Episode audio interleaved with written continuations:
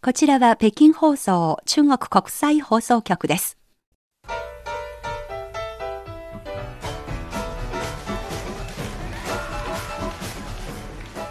皆さんこんばんは。ハイウェイ北京中国情報ラジオ火曜日2時間目の CRI インタビューご案内の大正円です。今日この北京放送のスタジオにいつもと全然違う雰囲気のゲストにおいでいただきました今日の聞き手は私大正円とそして私日本人スタッフの梅田健ですよろしくお願いしますで海辺の海の子ですあの今日のゲストで自己紹介お願いします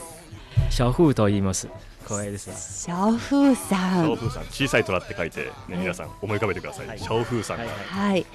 ワイルドな髪型で、うん、あの日焼けしている皮膚で、はい、生まれはどちらですか生まれは遼寧省というところで遼寧省インコという小さい町インコ海の近くと聞いてます海ですね海ですね海に囲まれて子供の時に海の島の上で育ったんですか島があったんですねちょっと小さい島がはい、はい、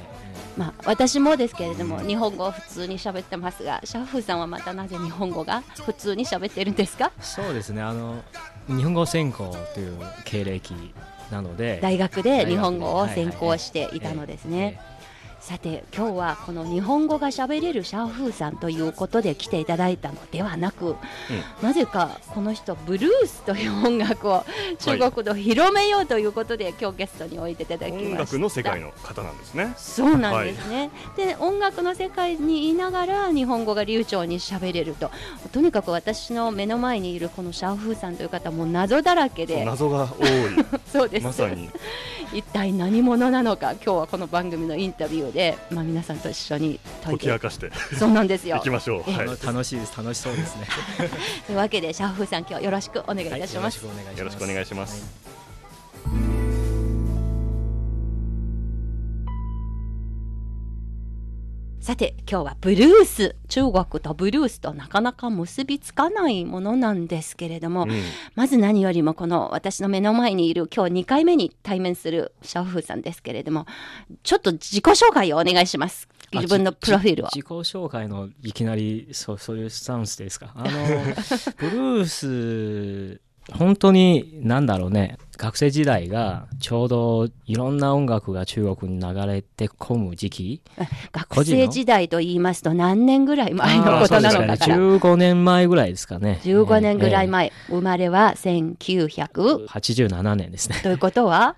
私と同い年ですね。はい。はい。よし、それで少しつながりが分かりましたが、今から15年ぐらい前。15年前の中国で、で、学生時代やっぱりいろんな音楽洋楽というジャンルがあの聴き始める時期というところででそこからあの海外からいろんなガレージとして中国に流れて込むあれも要はコンテナ単位であのもう海外のあのもういらないもう、まあ、本当にゴミですよ。あのカセットテープによく穴が開いてたりとか、ね、その課題とか、ええ、ジャンク品っていうんですかね、そういうのが。そうですね、うん、まあ、税関で引っかかって、もこれはスクラップすると、まあ、そうですね、もうゴミですからね、どっちからというと。それはカセットテープだった、それカセットテープだったんですね。あそうですか、うん、15年ぐらい前から。カセットテープの最後の時期というところです、ね、もう、あの時はカセットテープがあまり効かなくなりましたものね。もうちょっと2年が過ぎるともうカセットテープの時代が終わったという感じあの終わったんです、ね、あの教科書にも最初に配られたものでもカセットテープなんですね教科書あその日本語の、えー、あなるほど、えー、その点私とシャオフさん年が離れてますけれどもそのカセットテープから栄養を吸収した点では似てます最後の世代なんですねそうです最後の世代です、ね、あのでもあの再生のプレイヤーというのはあの一応憧れのソニーというウォークマンだったりとか使っていたのかな使ってた使ってたあの一生懸命貯金してそうですか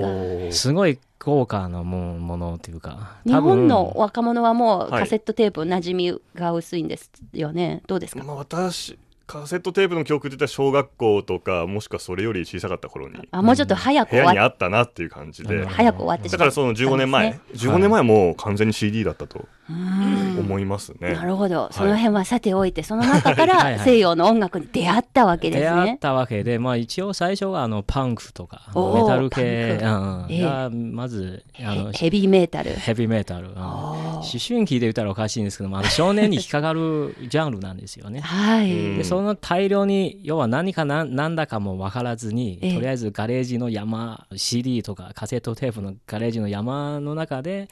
宝物が。宝探しのように。宝探しのところからあのカバーの表あ、紙はいはいいはい。わゆるジャケ買いですね。そうですねあジーャケ買いまでもいかずにあのなんだろうこんな見たことなくてそうかそうか、もう本当にイメージだけで、そなんだろうの。気持ちをわかります、ええ結構あのカタログとかもらった時があるのでなんか1枚ずつ見てああどんな音楽なのかな聞きたいなとすごくそういう気持ちになった時もありますがまああの目の前に実物があるんですものね、学校の寮であのみんなお金を集めてプレイヤー買ったんですあそのキャサットテープ再生できるテープレコーダーですテーかプレコーダーというかあのふ普通に持ち歩きできるようなタイプじゃなくて、えええーそのままスピーカステレーオも、うんすうんスコピーンカーポもみたついないんてでするかね。ああでそれでいろんな音楽音楽かけてほうほうやっぱり自分独自のお前らあの聞かせてやろうというところの気持ちもあったわけで、はいそういう共有のスピーカーだかそうそうそうそら、うみんなに俺の好きな音楽を聴けっていう気持ちで かけると。そうだそうだ ねえー何人部屋だったんですか寮の中6に人だね6人部屋、はいええそれぞれ出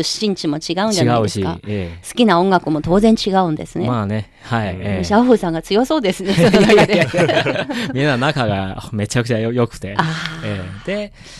あの変なジャケットというかあの,、うんのややつを買って、ええなんだろうなと思うじゃないですか。買ってきたの、ん買ってきたものなんです買っね。て買ってきたんですよ。うんおーそのうん一応あの学校の周りはいろんなショップがああるのであのああるわけで1枚いいくらぐらいしたん2です軒ぐらいですかね。あ2元ぐらいで。ええええでそそんなあの、ええでも金になるような有名バンドのやつは高いんですよ。おうおう、うん無名なものから。 100元も取る取られるかもしれないんで。二2弦弦と2弦だね。ええあそでれを2元取りたいよ ね。たくさん聞けるそうです分。ねでもう捨てようかなっていう部分からこんなあの変なジャケットのやつを買ってどんなもんかなっていうのをあの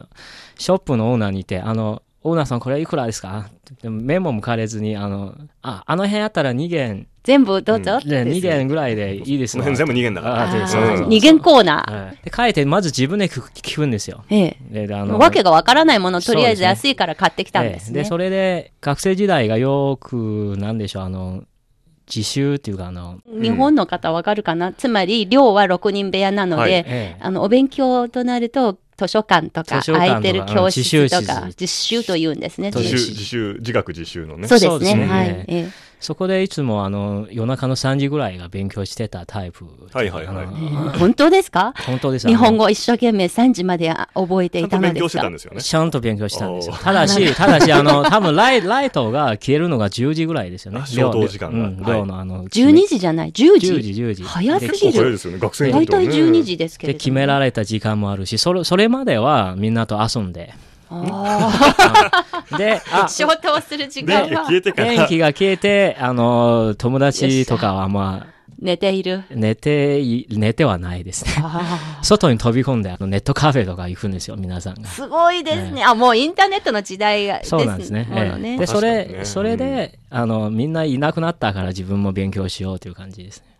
それ人と違うことをやるのが好きなタイ好プきいや、でも、あの、勉強しようと思えばちゃんと勉強したいし、あええで、あの、いざ日本語を覚えた、はじ始めた頃でも、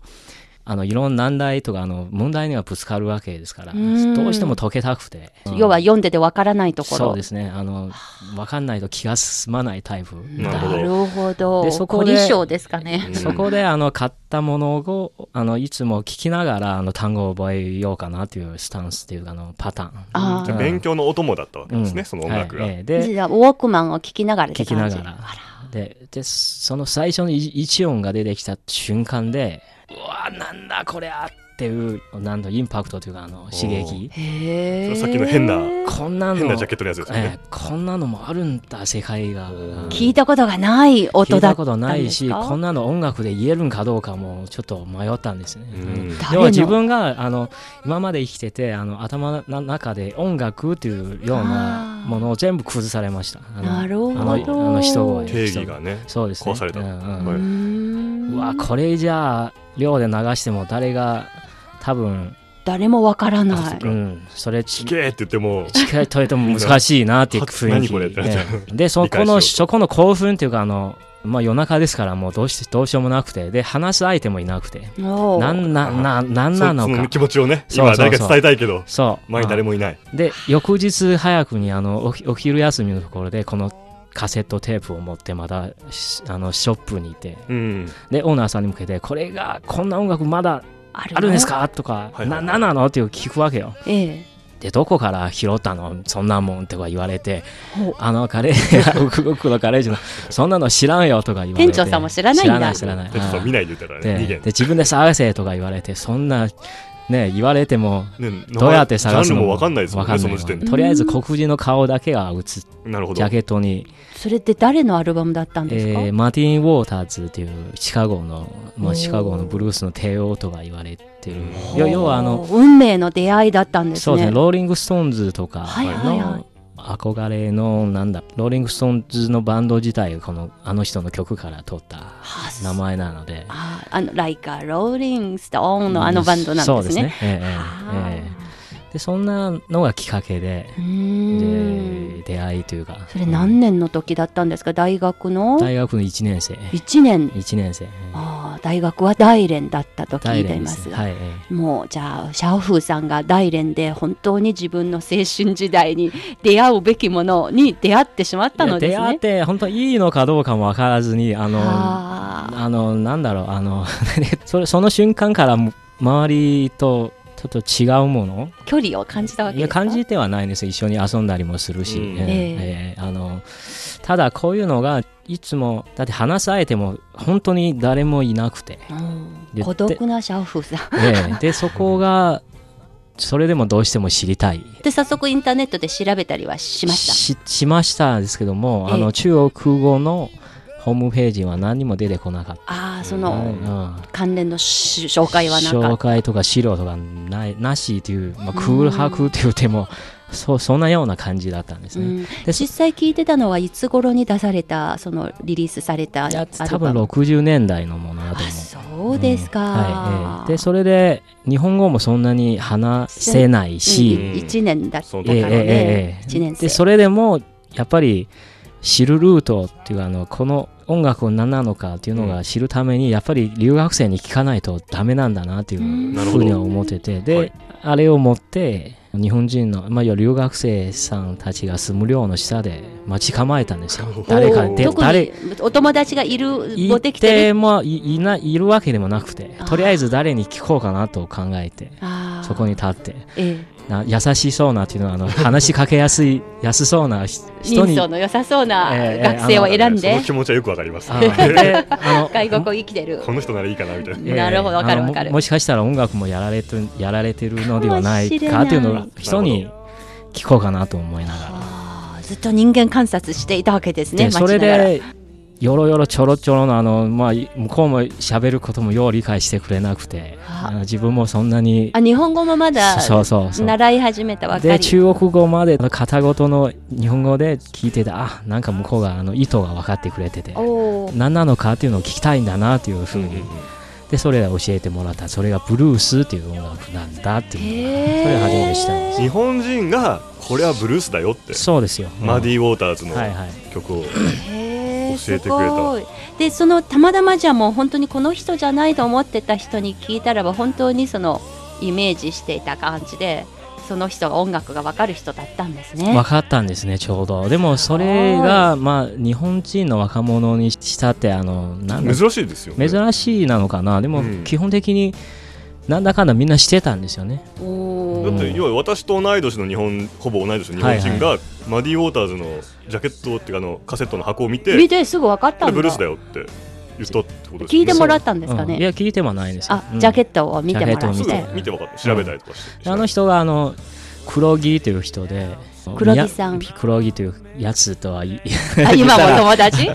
変だけども宮崎出身のあへーのラップが大好きあのあといろんな音楽推薦もらってたすごいシャオンさん人見る目がありますね本当に音楽の人だ音楽ったんだ音楽が好きだったんでそっかそっでかであの本当にそこから友達となったきっかけでもあるしあの素晴らしい人でしたうん今も黒木さんと連絡を取り合っていますか取ってないんですねあー途切れててあー残念ながら宮崎に戻られたのか宮な宮崎に戻られてて中国語も完璧だったんですよあのあー人実際に鉛なく喋ってたんですあそうですか英語も素晴らしかったしそれか中国語で聞けばよかったですね。そうですねで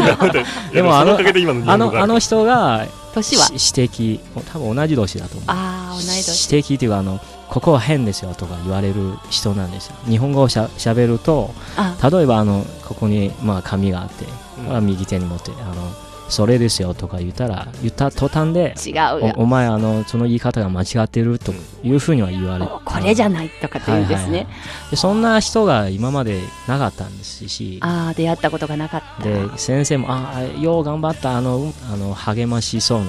あのちょっとあよう喋れたな」というふうにはあやまかされて育っそうなんたですいやあや甘やかれたというかあの多分人に間違いを指摘はしてくれないない人が多いかなうーんうん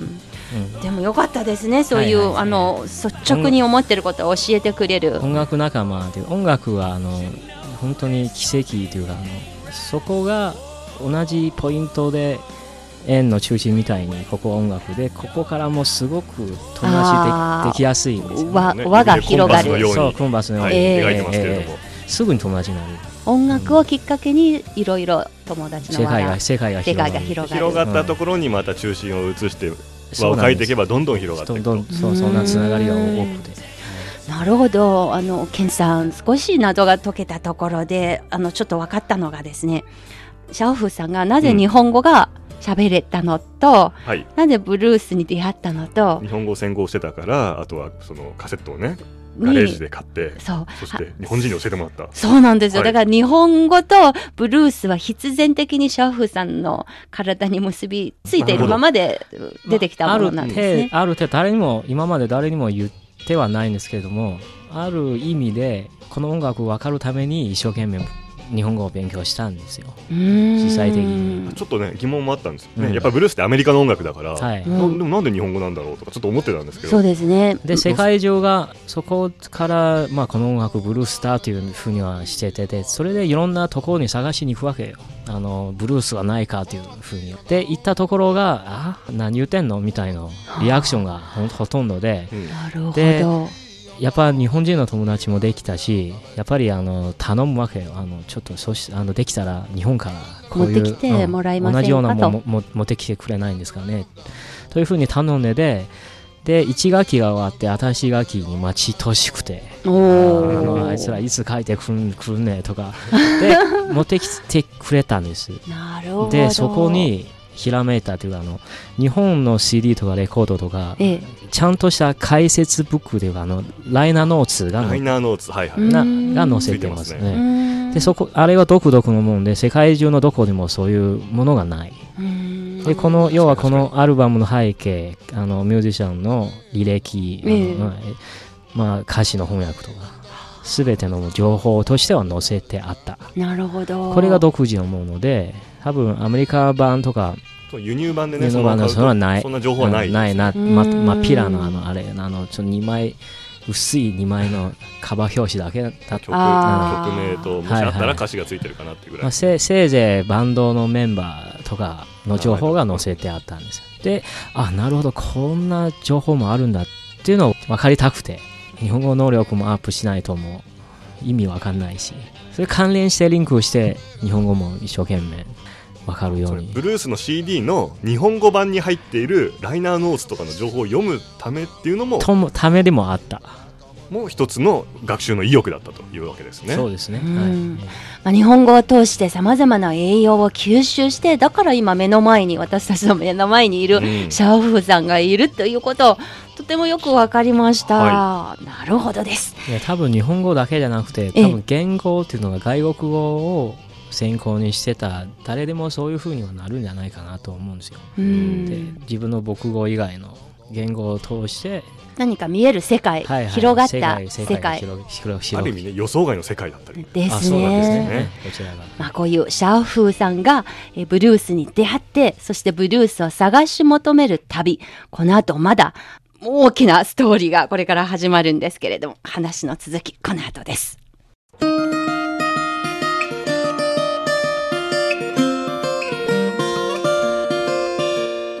お聞きの番組は、ハイウェイ北京 CRI 中国情報ラジオです。 CRI インタビュー、今日はミュージシャンでもあり、会社の経営者でもあるんですが、シャオフーさんに北京放送のスタジオにお迎えしました。聞き手は私、王正円と。梅田健です。さて、シャオフーさんはなぜ外国語専攻を決めたのですかえっ、ー、と、ヤンチャーだったんで、多分中学生も高校もいろんな学校転校というか、あの、転がったりして。ヤンチャだったからはい、えー、で、中学、だけでも4つの学校を通してようやくここまで来て自分の意思で転勤族のおお家だから仕方がなくそうでもなくて自分がわ 悪悪ガ キ悪をしていたからどこまで聞いていいんでしょうかねね本当にいられなくなっちゃっててあ仕方がなく、ね、で今までの勉強の中で英語が苦手でした、まあ、苦手でも好きだったんですけども先生と噛み合わなくてでも数学もそんなに得意ではないし、やっぱり言語として進みたいという気持ちがあって、うん、で、日本語からゼロから始まる。みんなにとって平等、同じスタそれで日本語を選んだんですね。なるほど、うん、新しいことを始めようというような気持ちですよね。でもそれまでに、じゃあ語学をマスターして、将来何になりたいと思っていたんですかその考えてななくてですね、流れでもあったんですけども、あの時期が、うん、本当に中国の日本語ブームという最盛期なのです、ね、なるほど、えー、入学したのが2000 2004年。 4年、うん、あの頃、なるほど。ものすごく J-POP とかが中国で流行って、いた時期で、そうなんですね、日本からもうアニメ、えー、漫画、はいはい、どんどん入ってきて、えー、ゲームとかまあ、万が一、万が一って言ってもおかしいんですけども、あのもしかしたら就職しやすいかもしれない気持ちもあったんですね、正直。なるほど、えー、周りは日本企業が多くて。まあ、ある意味、無難でもあった、ね、そうなんですね。ねで別に就職しなくてもっていうと、 まあそんな深くは考えてなくて、ただ、あの、日本語がゼロから始まるというところ、うん、ね、でも、あの、語学を専攻にするという時点では、まさか自分がブルースになんて出会うということは想定外だったんですね。外なんですね。ですね。はい、まあそうやって4年間、あの、終わりまして。え、早かったんですよ。あの、2年間でも全部マスターしてて。えー、日本語の、その、能力試験。能力試験,力試験ですね。はい、すぐ、あの、学校で学ぶものがもう2年で、これ以上学ぶ、学ぶものもなくなっちゃったって。お2年余った。 2年余ったんです、えー、で余ったところが何をしようかって いうところ第二外国語もあったわけですし、ええー、そこにちょっと力入れて学ぼうかなという時期もあったんですね。はいえー、それ英語 ですか韓国語でした。韓国 語なるほど、挑戦したんですね、はいはい、一応、えー、お。それで大学卒業した卒業できなくて。しなかった。しなかった、できなかったんです。うん、えー、できなかったというのが、やっぱり卒業したくなかったという気持ち。いや、そうでもなくて、あの、ポイントというか、あの、単位ですね。あ、はい、それがもうどうしても足りなくて、それ、レッスンにもあんまり出てなくて、後半の頃。ああ。で、えー、授業サボって。もう自分はもうできたぞと思って、えー、授業出なかった。そうですね。その先生とも 仲良く、よく。また相性が合わない。合わない、合わなくて。ちょっとあんまり中学の頃から本質的には変わってない。 ですよね。でねでも、でも誰でも、日本語を学ぼうとしたら誰でも負けたくない気持ちがずっとあって。うん、それがあの、正直なんですよ、ね。 まあ、日本語教育の部分にちょっと触れるんですけども、聞いても教えてくれないというか、あの、説明が曖昧。あの、聞きたい答えがいつでも出てこなくいつもどのような質問を先生に投げかけていました先生、あの、私はと私がの区別は何ですかとか。簡単ですよ。ケン様一番に聞かれるの嫌と思う質問じゃないですかそうですね。ちょっとうまく説明できないんですものね。ね私、未だに間違えるし、でもそれはどうでもいいんじゃないかなと私的に思うですけれども、うん、まあ、間違えれば、直してもらえばいい聞いてる側としてはでもね、納得いかないですよね。いや、でもそれがわからないと、100%正しい日本語を使えないと思うんですよ、その当時でも。でも私がその時に、あ、これはとても難しそうな質問のようで、みんなが難しく思ってるようですね。うん、じゃあ私安心しましたという気持ちなんですよ。す納得できないですね、でもなあの、日本語戦後ですですし、あの私も学校でも歴史もあり、ちゃんと説明してくれる のあがそれ大事なの当たり前じゃないですか。でも、あーって感じで、まあいいや、自分で調べとこうって感じ。シャオフーさんの先生じゃなくてよかったと今本当に思ってます。あじゃあじゃあ要するにもう本気で日本語を勉強するんだったら自分でも勉強できるっていう気持ちになったわけそうなんですね。えええで、え独学して猛勉強していたのですか独学でもしたし、あの、要はその当時が、まあ、金田一春彦さんのあじ辞書辞書じゃなくて息子さんの著書が、本とかも金、田一先生の本を自本分がで自分で読み始めて、ええそこから答えがあの解けるようになる。あ、じゃあ今説明できるんですで、ね。できる、もちろんもちろん。バ後ッでチ教リ、えてもらいたい。ば後ばっちりじゃ説あちょ明っでときあるの私は何も言いませんので翔英さんに教えてあげてくださいでこっそり教えてくださいああねあの。 後ほどで。およろしくお願いします。大学とか学校教育にもう生まれつきそう小学校の時からですものね、うんあの不満にちょっとなれない 不満不満とでいいいうですかかね。ちょっとなんかどうしてもなれないような個性のよういや、です自が分の先生にも言われたんで、あお前、あの、本当に一匹狼のようなもんやな。あの、目的地までたどり着かないと気が済まないタイプだな、っていうのは言われることがああって、確かに自分の専専攻というか自分の分野、いざやろうと思えば、そこの頂点とは言わずに、ええあの、全部わからないと気が済まない。今のブルースもそうだし。なるほどうんそんな感じの、 血液型は A です。 A 型 A 型らしいですかね、私 O 型なのでとか言って私 B 型ですあそうなんですはい揃ってます多分ね収集がつかないと思いますこの三人おー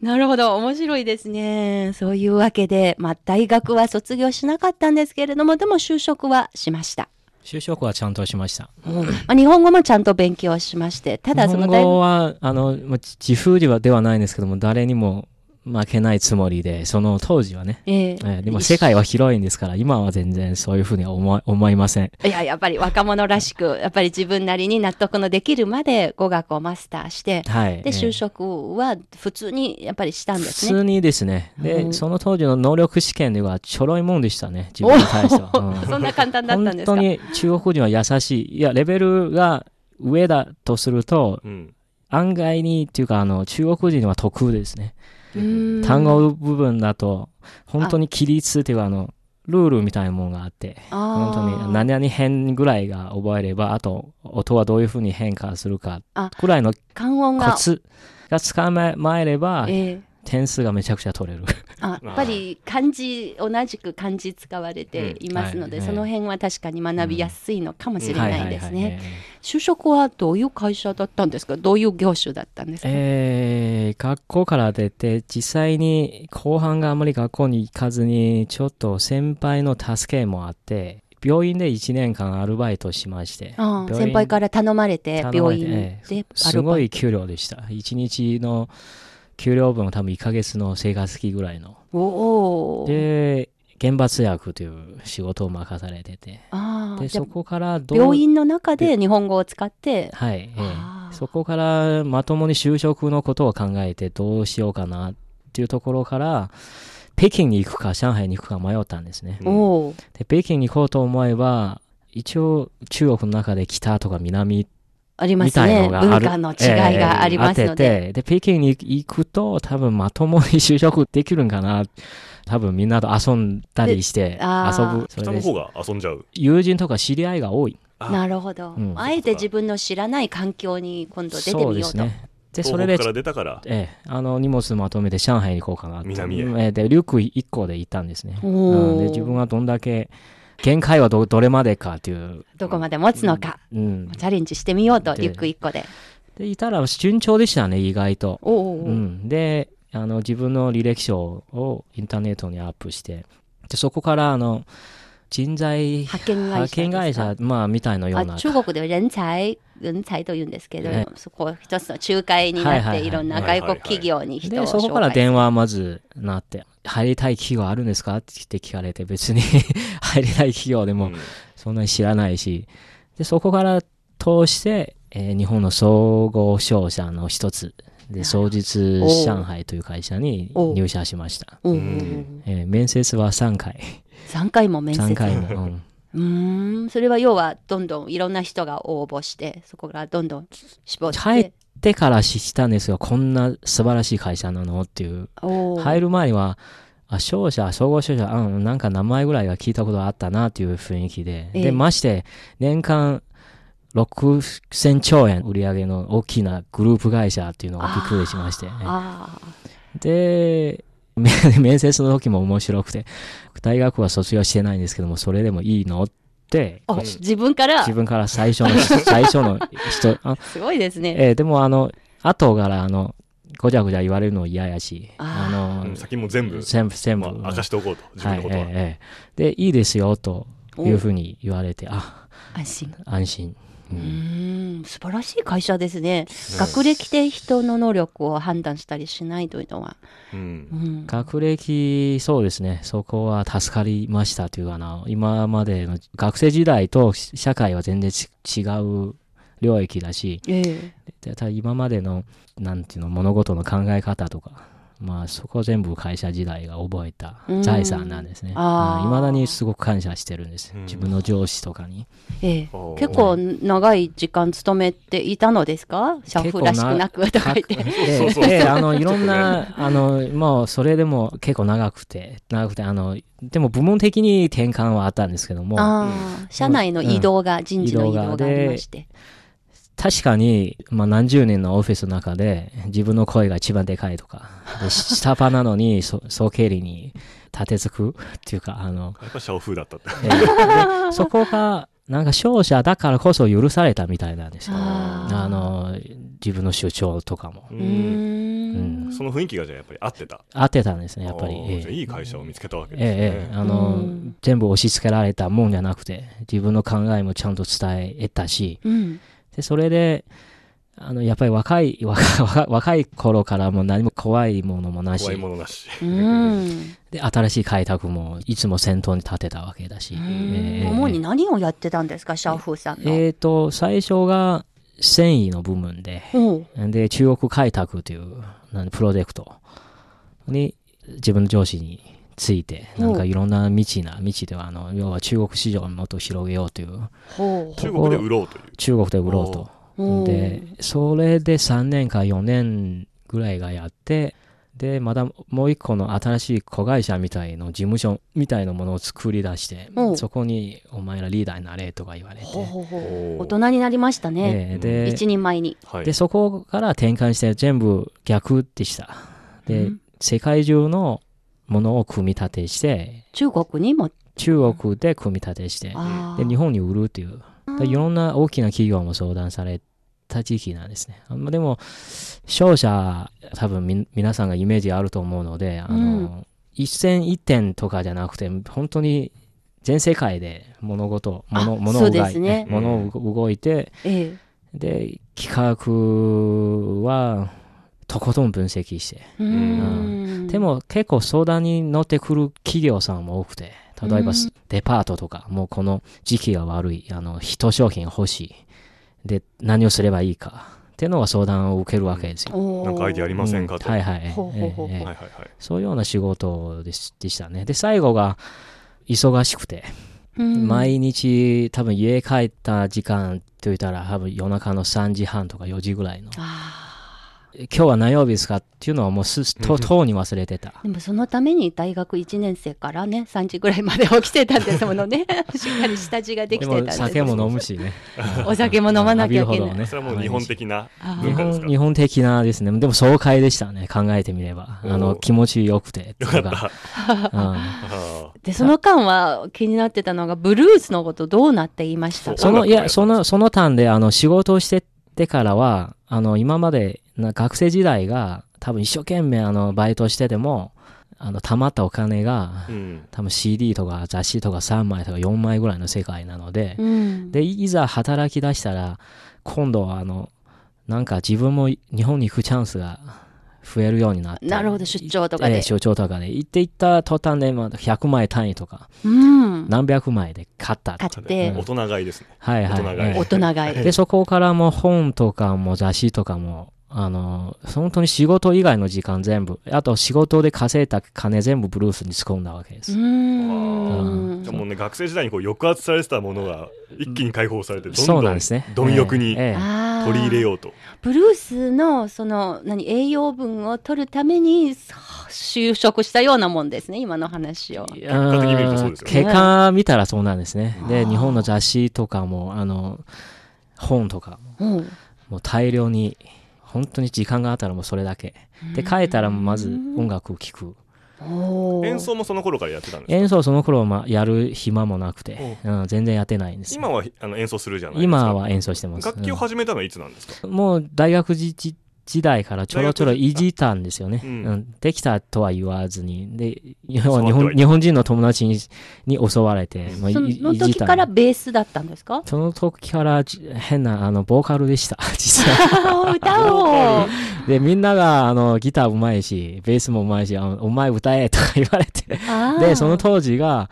まあ、ブルースじゃなくて、日本のパンクロックをカバーしてたんですよ。なるほどええええああの頃の。のあの頃パンクの、あの、要はブルダブルハーツでしたブ。ルーハーツはあそうですか。はい ででそれでまあそれで楽器をいじったりはしてたけれども、はいええ社会人になってからは、まあも自う、分でやる機会はなくなったんですな。ってなくなって、で、社会人になる直前に日本に行けたんです。夢、夢がずっと、日本はどういう国か、ちょっとこの目直で接うん見てみたいかったんですけども、うで、親から金取ろうっていうのも、中学生からもうやめたんです。ら自分の使う分は自分で稼ぐと。おー自立していました中ね学。生から中学生からアルバイトしていたのかねで、。その と、その頃がちょうどいろんな、まあ、訳があって、日本に行けたんですね。うんで、そこがギターを、本当の エレキギターを買ったのはその頃。だから大学を大学卒業直前の直前あ就なるほど職就職直前生まれて初めて日本にいた時にに買ったんエでレす。キギターを買っええおえーえそれは2008 2008年。年、あ、うん北京オリンピックの年ですはいはいはいね。ほうほうほうほう。いやどんどんどんどんなんか日本との関係も深まるしブルースのにもどんどんはまり込んでいくシャッフさんの姿だんだんなぜ今のシャッフがあるのかた、うんもう少しはっきりとした形で見えてきそうなそういう気持ちになりました、まあ、今日の番組はこれで時間になってしまいますけれどもえ話の続きは次回も引き続きシャッフさんよろしくお願いいたしますよろしくお願いします。よろしくお願いします